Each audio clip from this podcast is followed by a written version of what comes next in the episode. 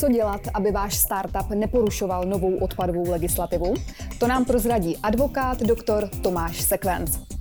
Nové podcasty na LegalTV.cz Pane doktore, co byste tedy poradil podnikatelům?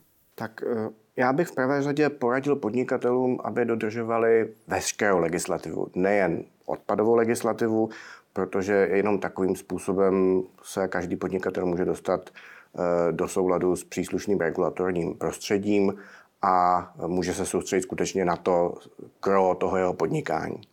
Co se týče eh, odpadové legislativy, na kterou se ptáte, tak eh, ta tvoří součást takzvaného práva životního prostředí neboli environmentálního práva, což je právní obor, který je v současnosti velmi důležitý a jeho význam bude v budoucnu ještě více vzrůstat. Eh, můžeme si připomenout v současnosti velmi diskutovanou problematiku emisních povolenek, eh, ústupu od využívání uhlí, eh, právní úpravy v oblasti boje s globálním oteplováním a podobně. Ale vy jste se ptala na ty podnikatele.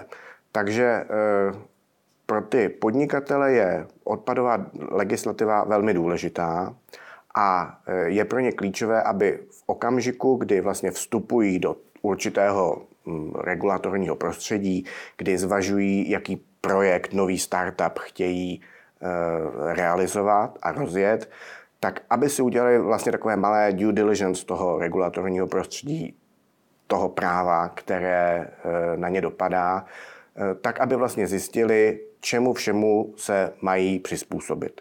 A to já považuji za klíčový úvodní prvek vlastně každého eh, podnikatelského zvážení, eh, aby každý podnikatel důkladně rozvážil, do jakého regulatorního prostředí vstupuje a čemu se vlastně má a může přizpůsobit.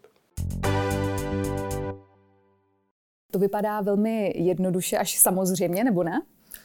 Eh, mohlo by se to zdát samozřejmé, mohlo by se to zdát jednoduché, ale naše právní praxe říká, že tomu není až tak, protože si musíte představit, že prakticky každý eh, si dovede představit nějaké základní regulatorní prostředí, třeba daňové.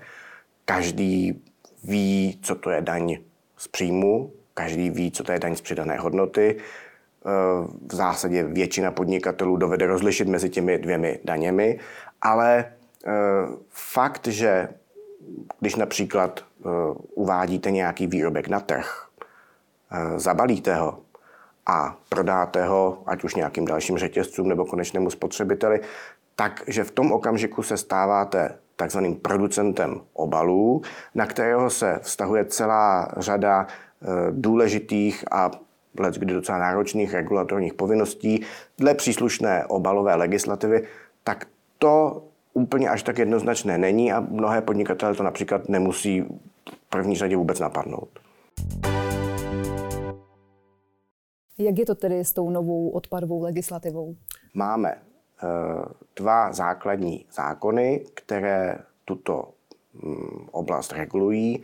Je to zákon o odpadech a zákon o obalech.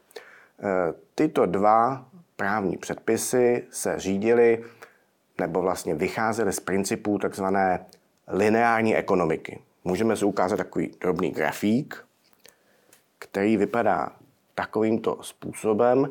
Jde vlastně o to, že eh, když nějaká surovina vstupuje do procesu eh, výroby a následného využití, co by nějaký výrobek, tak celý ten její životní cyklus končí tím, že se stane odpadem. Většinou končí na skládkách.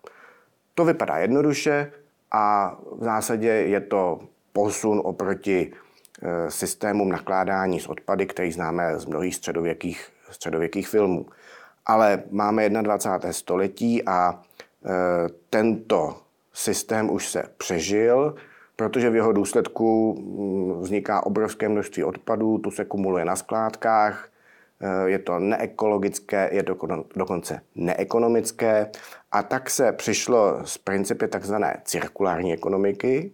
Zase můžeme ukázat druhý grafík, kde vidíte, že ta původní přímka, která začínala výrobkem, výrobou výrobku a končila eh, odvozem toho výrobku na skládku většinou, tak tato přímka se mění na takový uzavřený kruh, eh, v rámci kterého je velký důraz na to, aby ty výrobky již od začátku byly vyráběny tak, aby eh, množství odpadů, které z nich vzniká, bylo co nejvíc minimalizováno, aby co největší množství eh, toho materiálu bylo znova recyklováno a využito a aby skutečně minimální část eh, toho materiálu odcházela na skládky, co by odpad.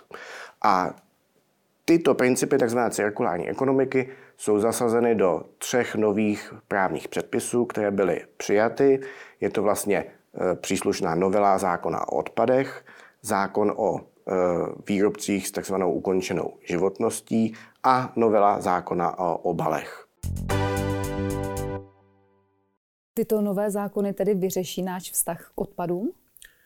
Eh, bylo by to krásné, kdyby samotné přijetí nějakých právních předpisů vyřešilo tak zásadní problém, jako je produkce nebo možná nadprodukce odpadů. Tak to jednoduché to bohužel zase není. Ty právní předpisy tvoří jenom vlastně základní prostředí právní a regulatorní, eh, v rámci kterého bychom se měli pohybovat, abychom ty cíle oné cirkulární ekonomiky eh, v plném rozsahu naplnili. Eh, ty zákony jsou zcela nové a je velkou otázkou, zatím ještě nejasnou a nevyřešenou, jestli ty zákony jsou formulovány dostatečným způsobem. Eh, mnozí říkají, že tomu tak není, podle mnohých tomu tak je, názory se různí. Eh, zatím se dá konstatovat, že samotné principy a ty základy té cirkulární ekonomiky nepochybně v těch nových právních předpisech obsaženy jsou. Eh, co se týče konkrétních formulací a konkrétních právních předpisů, asi by se dalo těm zákonům mnohé vytknout. A je to například ten, řekl bych, až rakousku-herský důraz na pokyny, příkazy, zákazy, místo toho, aby se vycházelo z nějakého všeobecného porozumění, pochopení a spolupráce i v oblasti státní zprávy a právě podnikatelů. A nepochybně je tam řada ustanovení, která se obávám, že mohou až skončit u ústavního soudu, protože lze předpokládat, že nejsou formulována úplně správně.